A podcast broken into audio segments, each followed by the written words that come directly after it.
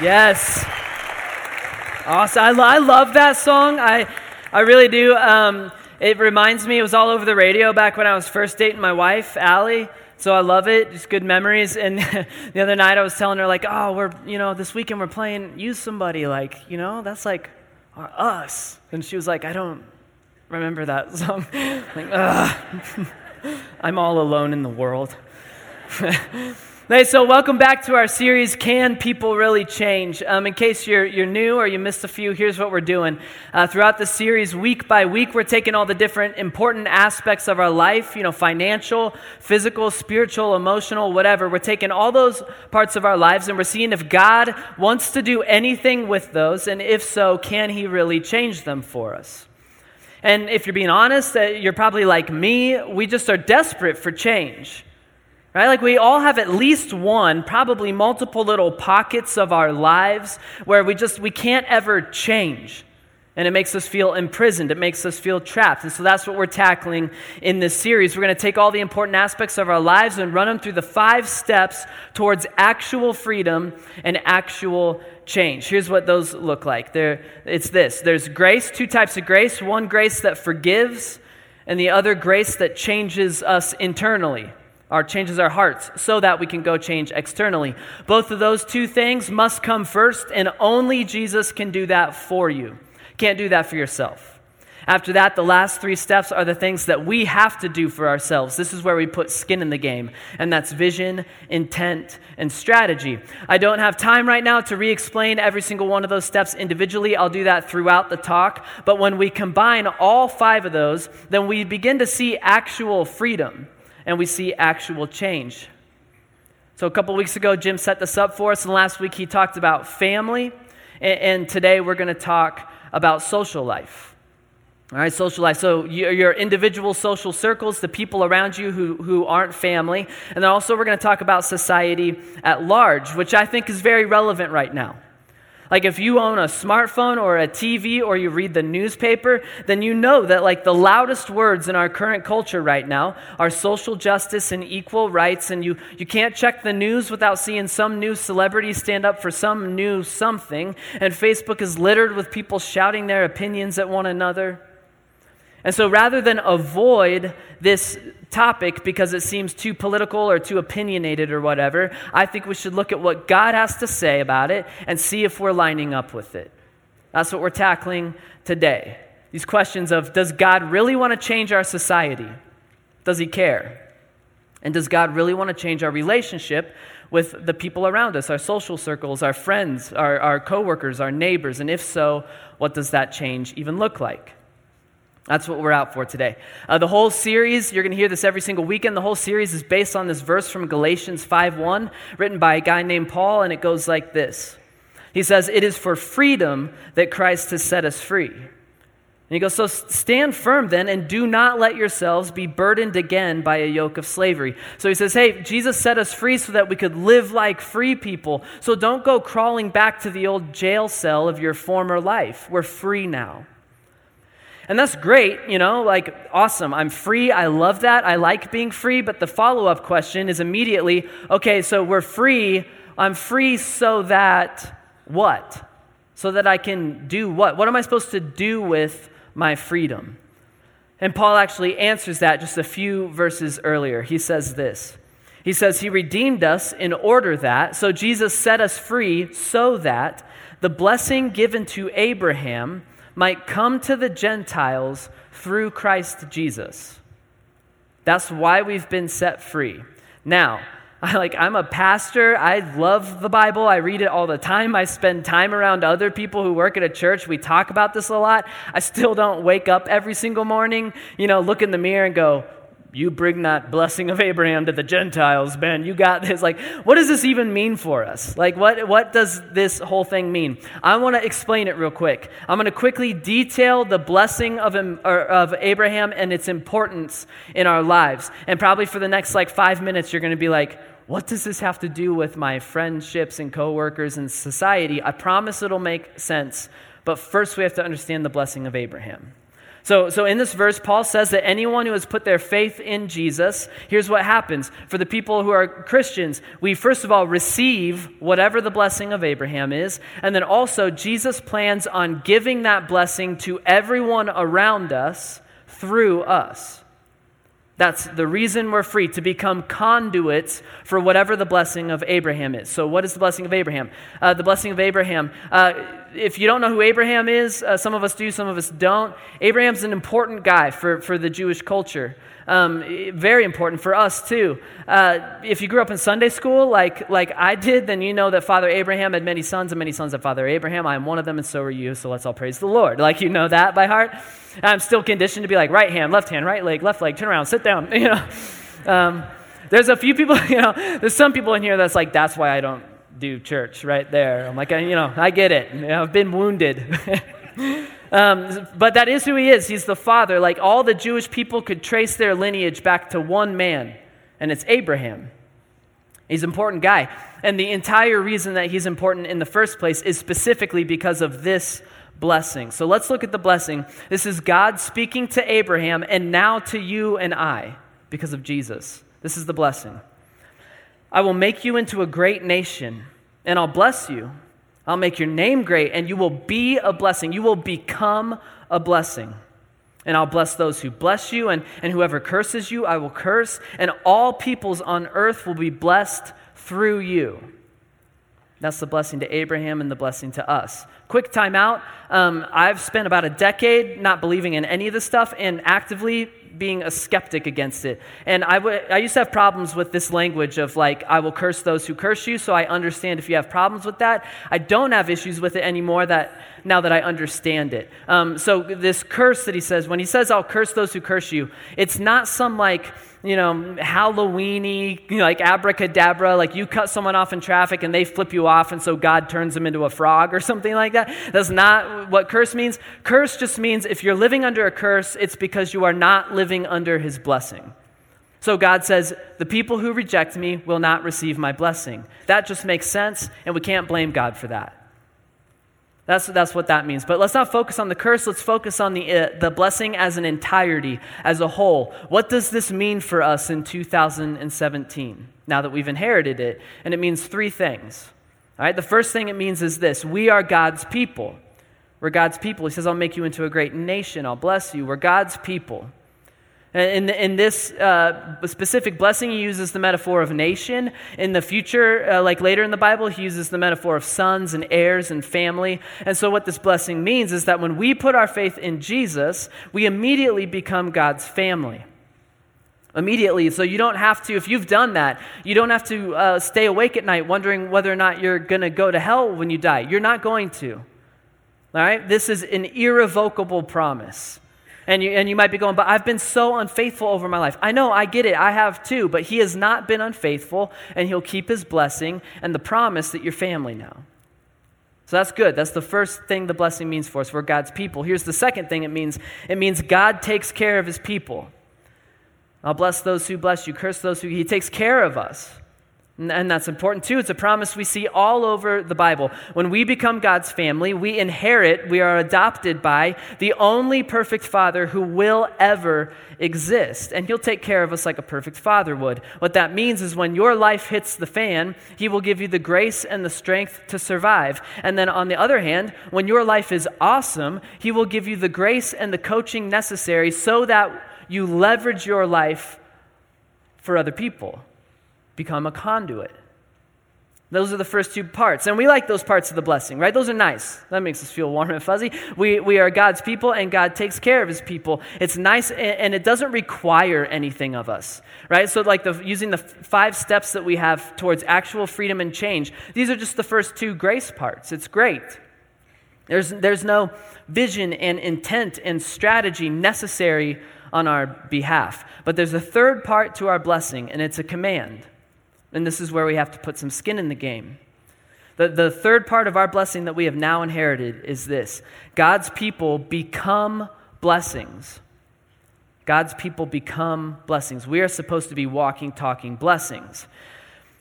Right away, I know I have my work cut out for me because this word blessing has lost its power today. It just has. Like when I think of the word blessing, I immediately think of like great grandma sitting on a couch covered in a plastic tarp because for some reason grandmas do that. Like, they're made of fabric for a reason, but they don't want stains. And she's sitting there with a photo album and she's looking at old pictures of me as a baby and going, Oh, you were such a blessing, you know, like, oh, you're so tiny and you're a blessing. I, that's not how my grandma talks. but that's how she keeps coming out of my mouth when I'm on stage. Uh, like she's from an old woman from New York.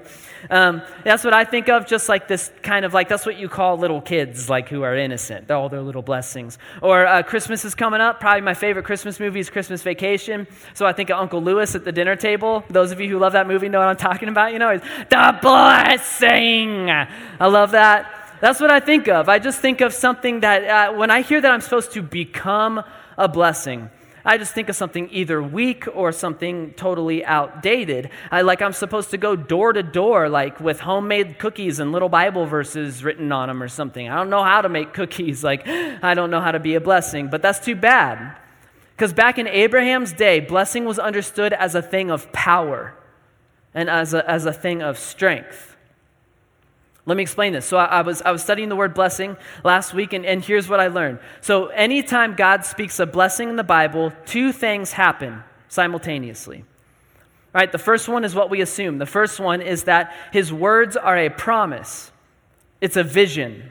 All right, so in our blessing here, he says, Hey, I have a vision where you become my sons and daughters, and I become your father. I have a vision where you become my people. But the second thing that happens simultaneously whenever God offers a blessing is the reason it's important in the first place. Because in addition to words of promise, his words also contain power. That's intent and strategy. So God's words also have intent, where he goes, Listen, I really am willing to do whatever it takes so that you become my people, followed by strategy. He sent his son Jesus to die on a cross and cover up our sinfulness and our guilt and our shame. And he caused him to come back to life so that we could come back to life too. Be reu- reunited in relationship with our Father and with our family. Intent and strategy. God's blessings are always, always package deals. So they don't just contain a vision, they also contain the intent and strategy necessary to see the vision through. So think of it like a proof of purchase. All right, you're on Amazon and you order something, click, and then you get an email in your inbox, and this is your proof of purchase. It is Amazon's guarantee that whatever you just ordered will show up on your doorstep. And that's what God's blessings are. They're like proofs of promise. He promises something will happen, and the words spoken out loud themselves are the guarantee, the proof that whatever He just promised will show up on your doorstep because He never goes back on His word. So, with that being said, if the third part of our blessing is a commandment to us and it says to become blessings, that we're supposed to become walking, talking blessings, what this really means is that God's people become living proof of God's promise. We are supposed to be the walking, talking, living proof, the guarantee of what God promises to the world. If I were to sum up all of God's many promises to his people in, in like one term, I would use the same term that Jesus used most often. It's the number one thing he taught on, it's the number one word out of his mouth, phrase out of his mouth. It's the kingdom of God. So, so Jesus claimed that through him, the kingdom of God was alive and here and present meaning through Jesus, His grace has eliminated anything that might keep you out of the kingdom of God, keep you away from His goodness and mercy and grace. And so now we're free to live in it and we're free to share that with other people. So Jesus would say, He'd walk around and go, Listen, hey, the kingdom of God is finally here. And if you want to see the goodness of God, if you want to see His justice and mercy and grace and how wonderful His kingdom is, then all you have to do is look at me. And all you have to do is look at how I treat people. And for the Christians in the room who have the Spirit of Jesus living inside of them, this is now our mission too. The third part of our blessing essentially is this we are commanded to be the living proof that the good kingdom of God is here in this auditorium in northern Colorado in 2017. That's what we're supposed to prove. So think of it like this. Let's use this as an, as an example. If, if God promises that He loves and cares for everyone in the world, which He does promise, if He promises that, who makes the promise? God does. Who has the power to carry it out? God does. But who shows up at the doorstep in answer to prayer? We do.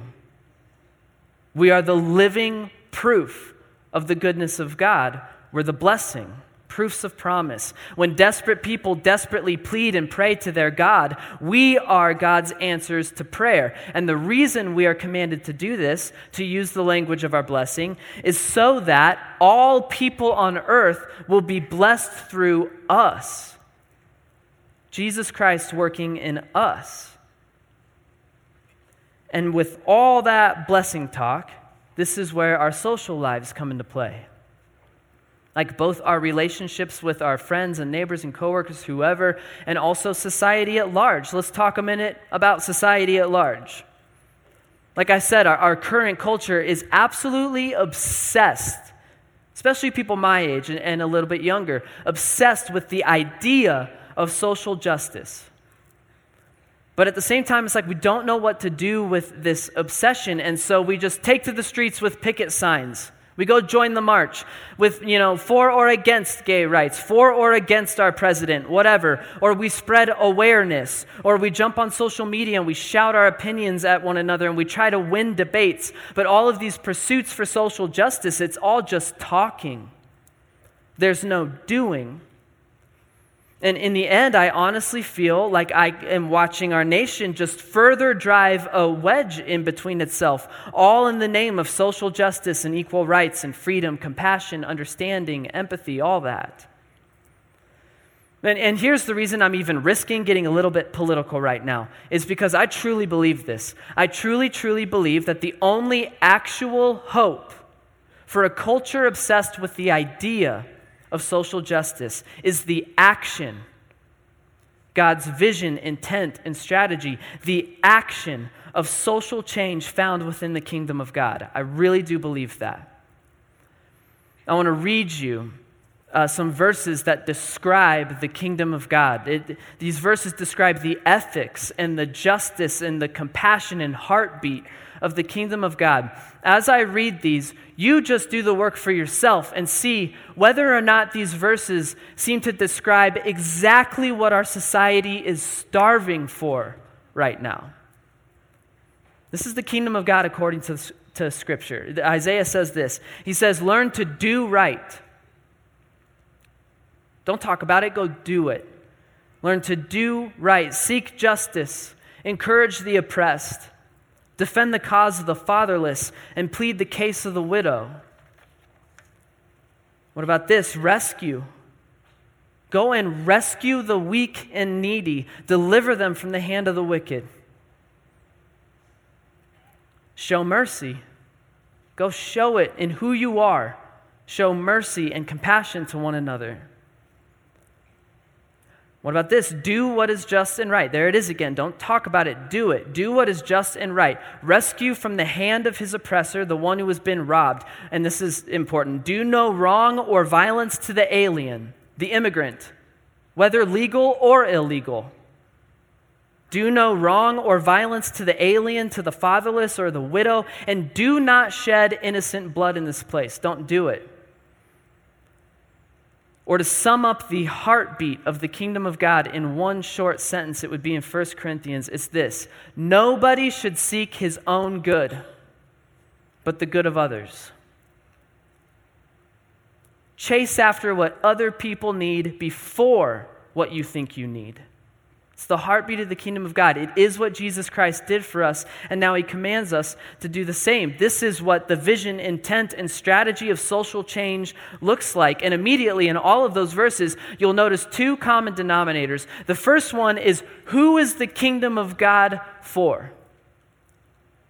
It's the fatherless and the widow, the immigrant, the innocent the poor, the weak, the needy, the victim. The kingdom of God blesses all people, but it is especially concerned with the down and out. And here's the second common denominator we see in these descriptions of the kingdom of God it's our strategy. It's words like do right, seek justice, encourage, give, look out for, defend, show, deliver, rescue. The, our strategy is action. It is doing something for the down and out, not just talking about what we think should be done for the down and out. This is the reason we have been set free. It's the reason, not just so that you can go to heaven when you die, but also so that we could become living proof to the world that when God says He loves you, He meant it. We are the proof of that. We are the blessing, which means it's just, it's simply not enough. Like when, someone, it's not enough when someone comes to us with their burdens, it's not enough for us to say, oh man, I'm so sorry, like that sucks. I'll be, I'll be praying. Uh, like I, I, I hope God does something huge for you. That's not enough. It's not enough because we are the something. We're the proof of promise. We're the blessing. James puts it this way. He says this. He goes, Hey, so suppose there are brothers or, or sisters who need clothes and they don't have enough to eat. Like, what good is there in your saying to them, God bless you? And keep warm and, and eat well. What good is there in that if you don't give them the necessities of life? There's the word blessing again. James affirms that we are blessings. And he says, What good is a blessing? What good are we? If we tell a person, God wants to feed you, and we don't immediately follow that vision by taking them to the grocery store. He says, What good is a blessing that does not follow through on what it promised? At that point, we're just defaulted promises. And this is convicting and so, what do we do with it? You know what? Society, for example, what are we supposed to do? Uh, what are we? Are we supposed to walk out of the doors today and like completely change our government and the dark corners of our entertainment industry like by next week? Are we supposed to do that? Are we supposed to go and hit the books and, and like understand and solve the complicated nuances of education and social class, race, foreign politics, immigration, whatever? Are we supposed to fix that by November? I don't think so. Instead, I think we should follow Jesus' lead. Because you have to remember, Jesus was eventually murdered by a political system that he never once seemed interested in changing.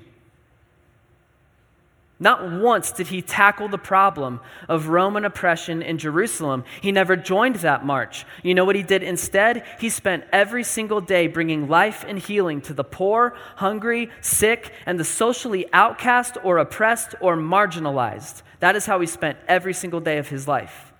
The truth is that you do not see a social justice warrior in Jesus Christ. You see a social justice servant, and that's all. And my question is what if he was being smart? What if he was being strategic? What if he knew that society at large, what if he knew that the issues are just symptoms of individuals' lives? And what if he knew that society at large isn't the problem? What we need to focus on is that society won't change until individual members of society are individually served by the living proof of the kingdom of God. What if he's being strategic?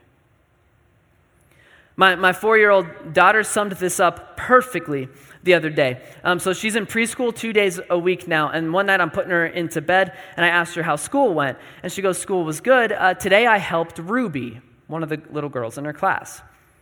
And so I'm trying to encourage her and I'm like, That's awesome. You know, you should help. You should always help people. I'm proud of you. What did you do to help Ruby?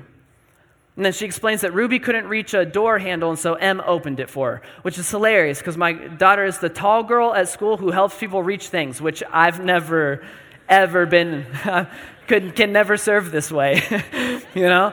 I have the, the, amount of step stools I own in my home is ridiculous, like to stop, just to get to the bowls. Um, so, so she explains that, and I encourage her, and then she gets quiet, and her, she kind of like, I can tell she's thinking so deeply about something. Whenever she does this, she either ends up saying something really profound or she just says, like, you know, I would like a Cheez It or something like that. Um, so I give her a second. And finally, I ask her, I'm like, hey, Em, like, what are you thinking so, so hard about? What are you thinking so deeply about? And she answers, and it's profound. She doesn't know that, of course. But if everyone on earth were to live this way, it would be the kingdom of God perfected. I ask her what she's thinking so deeply about, and, and, she replies, and she says it just like this, as if she's weighing every single word. She goes, I'm just, I'm just trying to be a good person. And when someone needs my help, then they get my help. It is the kingdom of God in one sentence. She's four. I was like, You're a prophet. I'm like, Who's your real father? It's profound, it's, it's true. Maybe that's a little piece of what Jesus meant when he said we should become like children. Maybe they just got some stuff figured out that we lost when we grew up. It's good stuff. So, my question is this today. My question is Is it possible? Or is it, am I being ideal when I say this? Is it idealistic? Is it naive to think that instead of shouting about political policy change or shouting about how groups need to think differently, instead, Jesus just simply wants us to literally bring social change into reality by serving our neighbors and our coworkers and our friends. My question basically is Jesus powerful enough? Is he actually powerful enough to take our seemingly insignificant acts of service and use them to change the world? Because this is me, I got four sisters, and this is all of us burning in hell. And this is just this is just a tattoo that evolved from from that part of my life. And I truly believed this until I found God.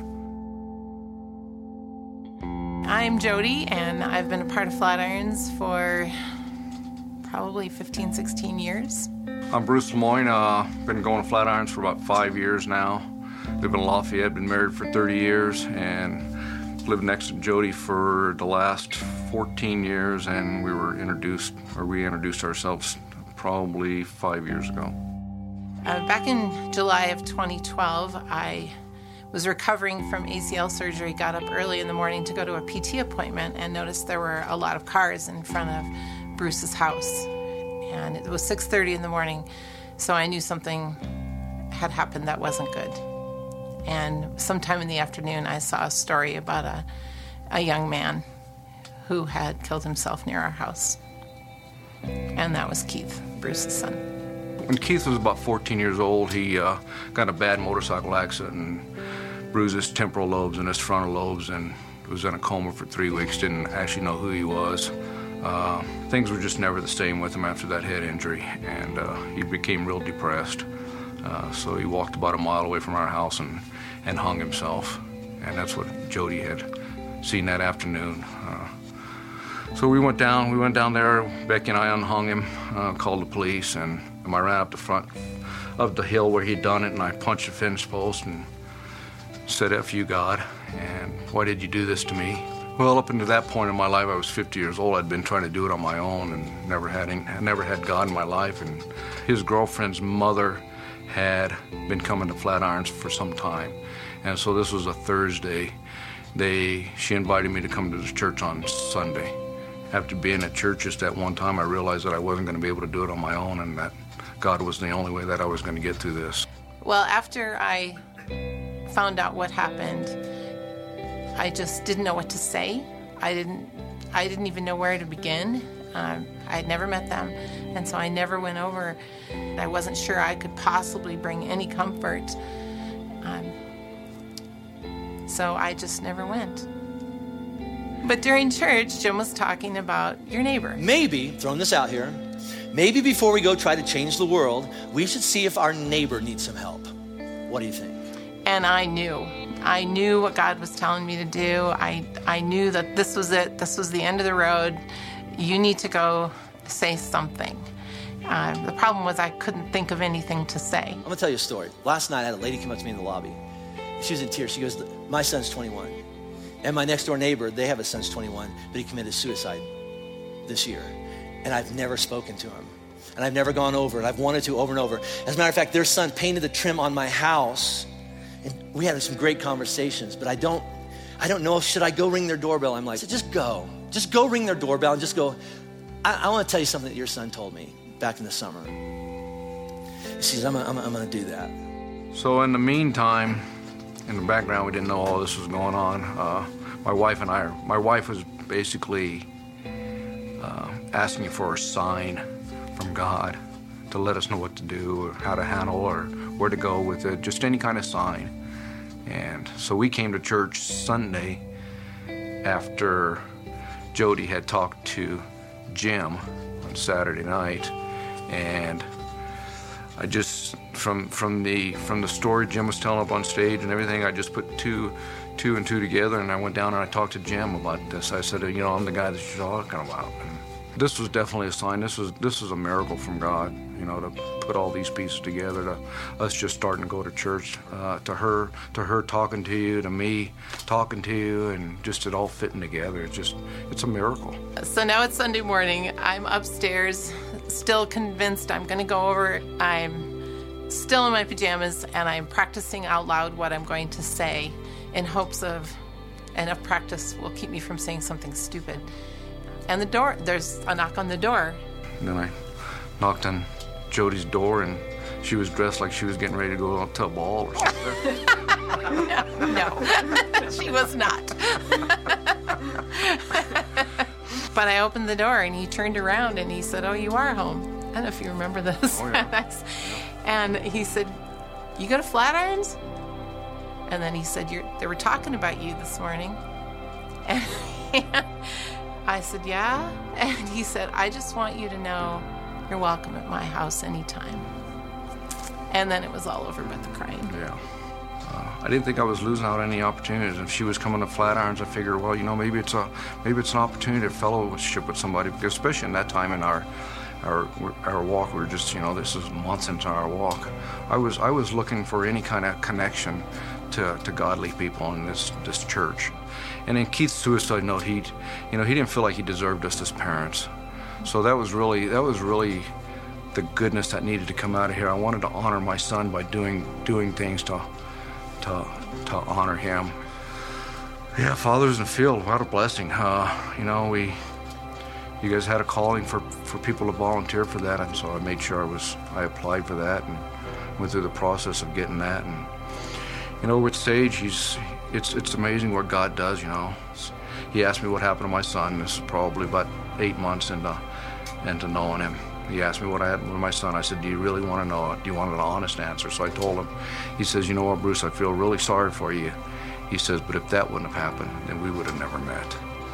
So it's like you're right, and you know, and he's got such insight, and you know, I'm doing something good for him that my son would be proud of, and it takes effort on everybody's part, right? It takes effort. You have to be intentional. You have to fellowship. You can't just come to church on Sundays and think everything's going to be good.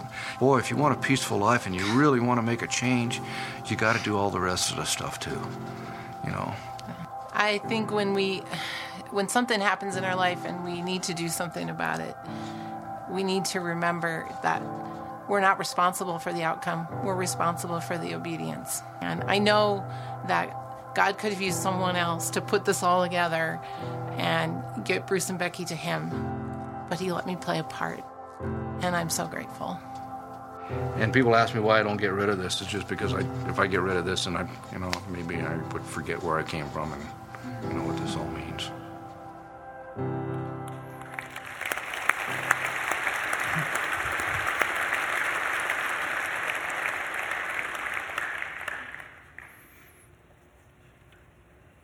So, what if Jesus was wise when he said that that's what it's all about? These small little acts of service. I think about that story. All Jody did was one step in the right direction. Conversation with Jim in the lobby, a decision to care for her neighbors. That one small little act of service that God used to change the course of Bruce and Becky's lives. It's incredible. This one small little act that now has led to huge change. I've known Bruce for a few years. He used to lead down in student ministry back when me, when me and my buddy Zach led student ministry. I've only known Bruce since that moment. He's such a good man. Like when I think of Bruce, if I were to pick one word for Bruce, it's servant for sure. He just like understood Jesus and he got it. And God's doing huge things through it, right? Like he takes Bruce, who's lost a son, and combines him with Sage, who lost a dad. What if that's what it's all about? I feel convicted about this. I feel very convicted. I'm going to be honest with you. I have a new excuse every single week for why I'm too broke or too busy or too inadequate to just look around and help out someone who could use my help. And if I'm being very vulnerable with you, I use teaching and working at a church as a free pass to take the minimal amount of my free time and devote it to myself. And terrifyingly, Jesus has an entire parable dedicated to people like me. Pastors are famous for this. Oh, an entire parable about priests who won't stop and help the person who's beaten and bloody on the side of the road because they have to get to the temple. They have a talk to give. They have the next service. Whatever. I feel convicted about this. I need to change this part of my life, especially when I think back on moments in my own life in the past when someone did something very simple for me and it profoundly affected me. I think back when I was like 10 or 11 and my family was the brokest we've ever been in our lives. I remember dad one day weeping over a box of unpaid bills. And I remember dad saying, like, you know, I love, love you guys and we love you and, and we're going to be okay and we're going to do a lot of fun things this Christmas, but, you know, we're not going to be able to do Christmas presents. And, and I, didn't, I didn't care about the presents. I cared about how much it was eating dad up. I was and scared too. And we were very poor in spirit that year. But at the same time, Jesus promised that in the kingdom of God, the poor in spirit are blessed. And that Christmas Eve, the doorbell rang. And who was it? It wasn't God. It was God inside the living proof of his promise. It was just our buddies from church. They brought in trunk loads of Christmas presents. Still the best Christmas I've ever had. Something simple, and it's obviously profoundly affected me. I think back to last year when I was having this really dark season of life, me and my, my little family, we moved into our little new home. And at the same time, this is before I went to the doctor and got help. And so I was trapped in this fog of depression and anxiety, just completely trapped. At the same time, I'm working crazy nonstop hours. And, and so at the end of the day, I didn't have the time or the money to buy a lawnmower. And I would get home late from work and the grass stood, it was like this physical reminder for me every time I got home, this foot tall physical reminder that my life is out of control. You know, that I'm, that I'm too broken and too busy and too broke and too sad to even just like take care of this good thing that God gave me, you know, like my home. And I, that was a season of mourning and weeping for me. But at the same time, Jesus promised that those who mourn and those who weep are blessed in the kingdom of God. And I got home late one, one night to discover that the living proof of that promise had mowed my lawn earlier that day. It was my neighbors. They go here. They're, my kind neighbors, two houses down, just mowed my lawn like to be kind to my family. And I know it sounds dumb and trivial. I can't explain it other than in that season of my life, it was so much more than like freshly mowed grass. It had nothing to do with like this task that I no longer am responsible for. It felt like this weight was lifted off of my chest for just enough time for me to catch a breath and then just keep on surviving. I have been deeply impacted by other people doing simple things for me, and it's profoundly affected me. And so at the same time, I wonder to myself, why am I not doing this for anyone else? Maybe you feel the same. Maybe you feel convicted. You're going, why am I, why? That's my question. Why aren't we doing this for other people? And I, think that there's two like foundational reasons that we don't take seriously our command to serve other people as living proof of the goodness of God. I think there's two reasons. The first one is this we don't see others like God sees them. We don't see other people like God sees them. I know that's churchy. It looks like it would be written in cursive on a coffee mug or something, but let me explain it. It's important. All throughout the Bible, we're taught, we're taught that everyone is made in the image of God, not just Christians. Every living human being is designed and crafted in the image and the likeness of God. And honestly, if we could actually truly wrap our minds around that and understand that every living human being is made in the image of God, I don't think that we would find ourselves neglecting people. And I don't think that we would find ourselves shouting at each other on Facebook. And I don't think that we would find ourselves hating each other. It's just difficult to hate someone that you understand has been designed and crafted by God. He put blood and sweat and tears into that person. You know who it's easy to hate? Who it's easy to neglect and shout at? It's someone that you've labeled.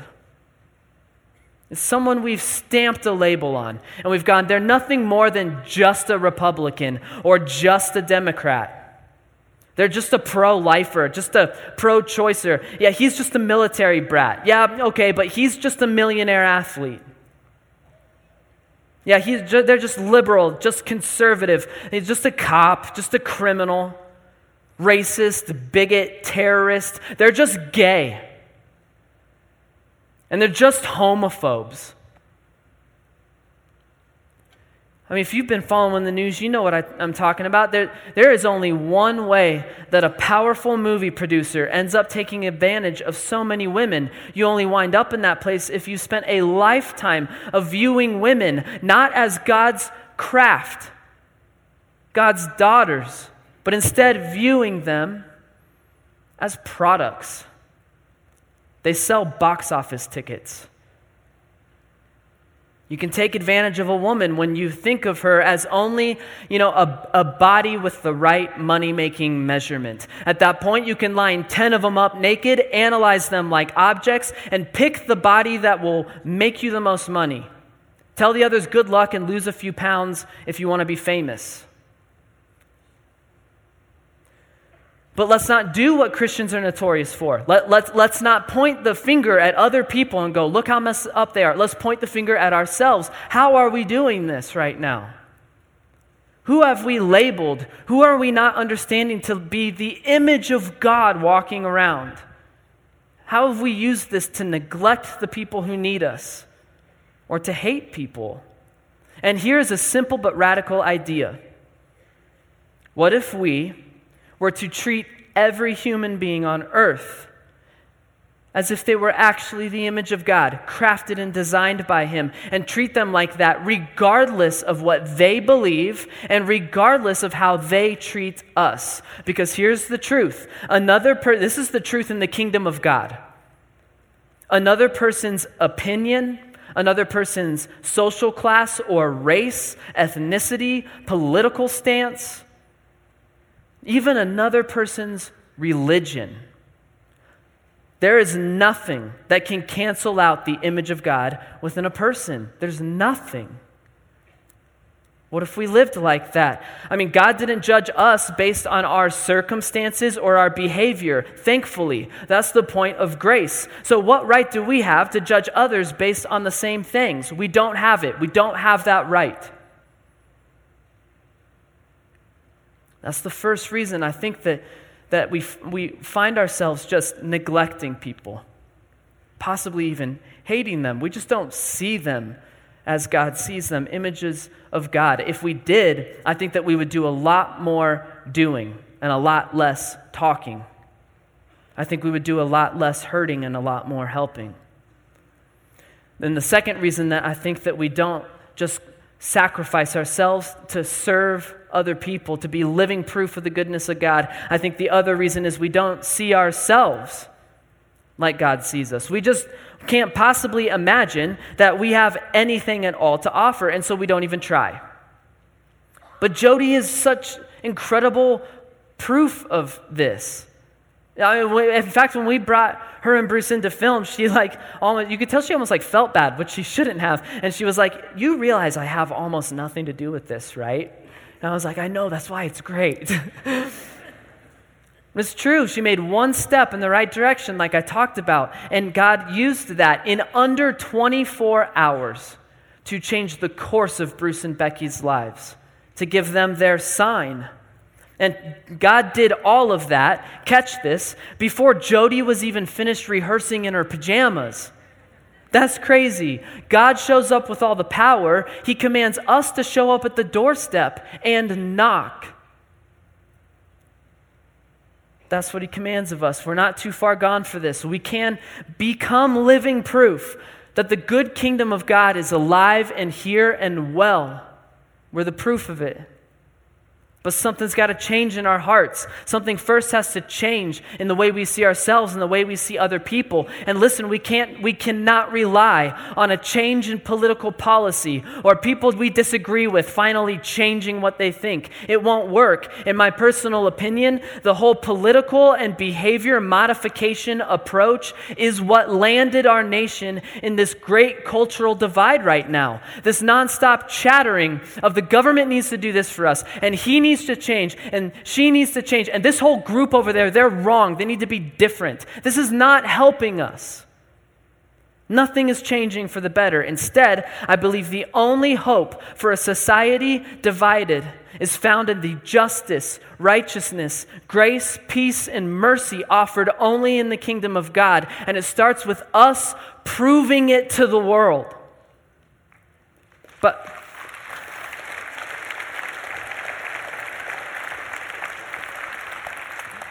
It starts with us proving it to the world. How do we do that? It's simple. In Emery's words, if someone needs our help, they get it. Like I said, I feel so convicted about this.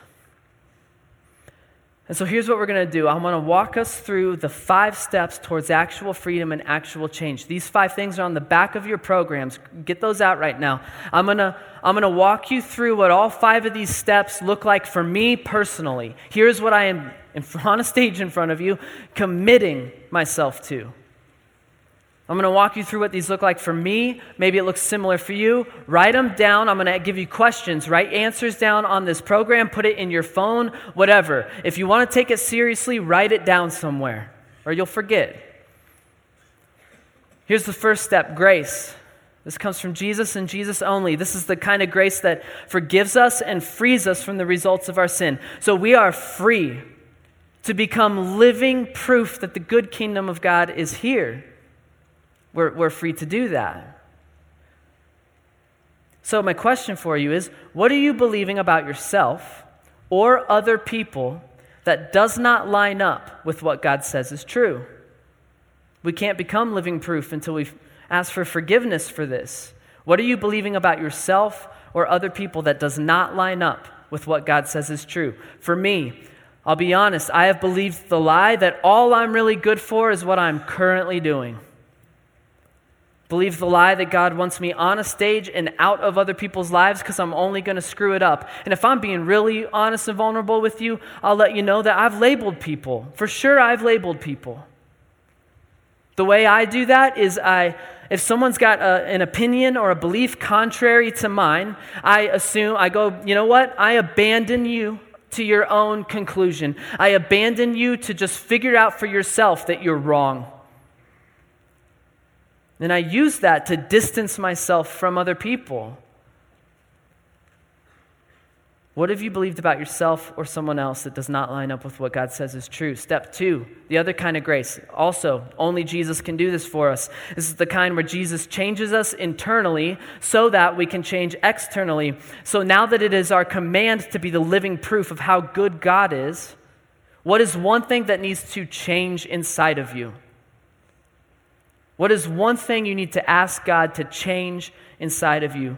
this week. For me, I am asking for the compassion and attention to not just sprint through every single day of my life with my head down and my mind on the next thing, like the awareness to just slow down and look around and see if there's any situation or any relationship in which I can be the living proof of the goodness of God's kingdom.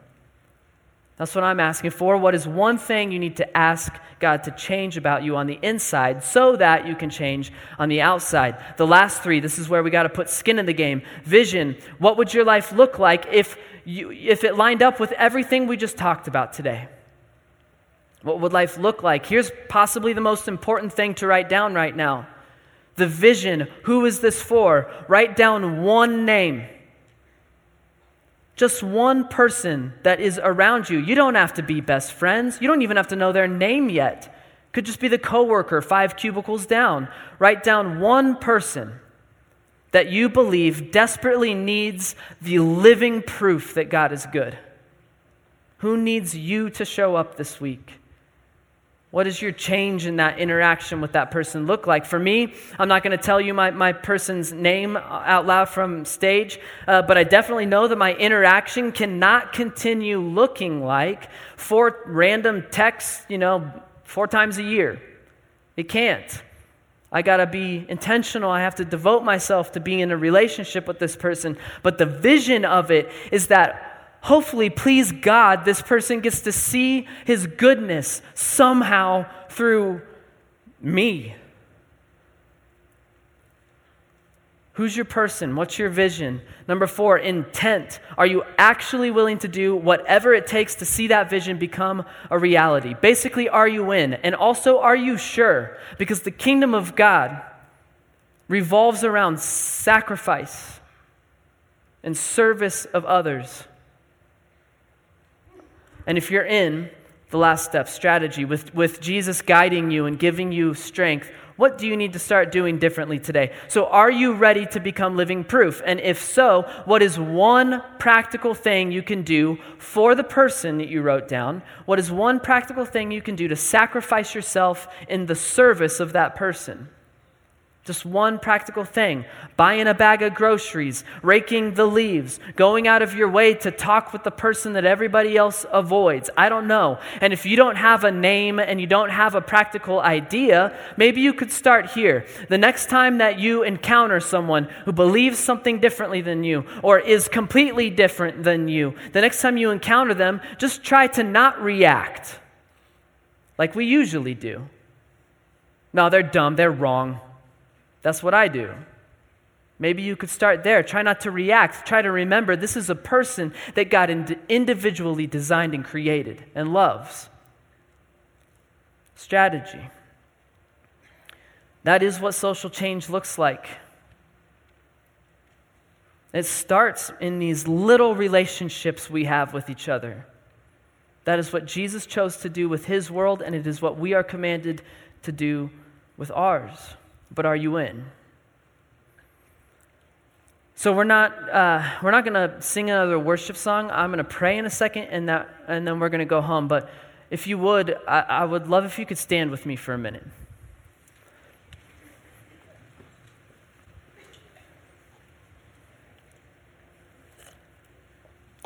So listen, the vision of church the vision of church that Jesus originally had was never designed ever to be these little clusters of people all around the world who come once a week and gather in an auditorium building and point the finger at the world and go, Look how screwed up the world is, and pat ourselves on the back and feel good about ourselves, and then come back in seven days. That was nes- the furthest from his vision for church that you could possibly get.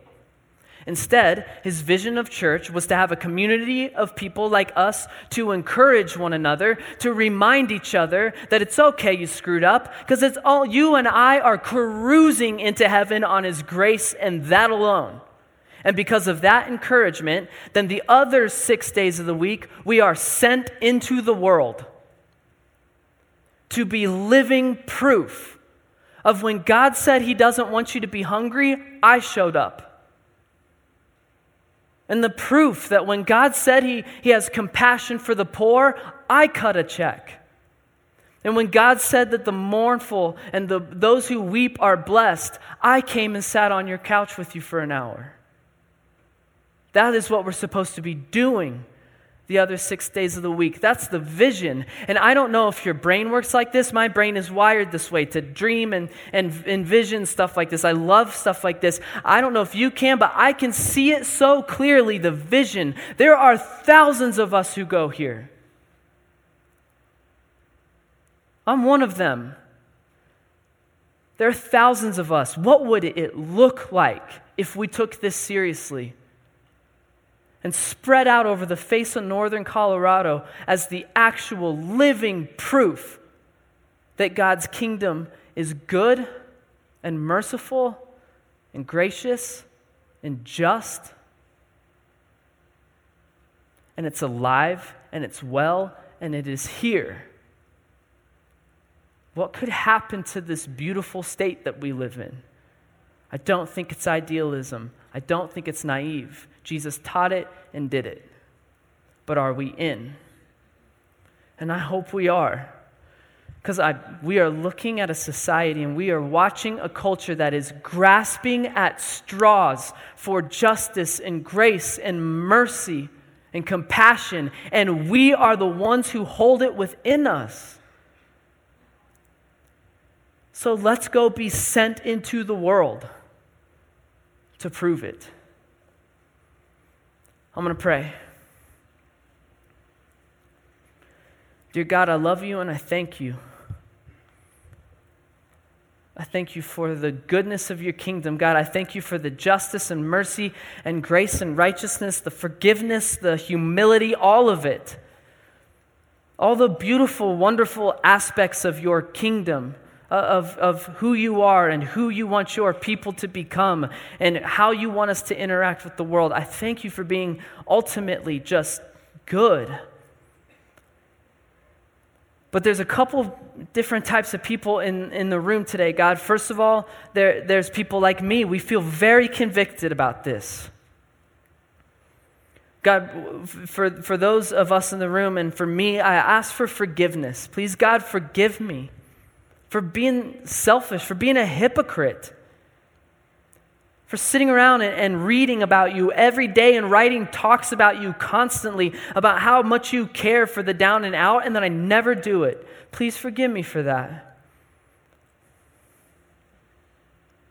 And then, God, give us the strength to go be sent into our neighborhoods and our offices and into our friendships and into our society. Teach us what it looks like to do something that is so contrary to our human nature, which is sacrifice ourselves on the, for the service of other people.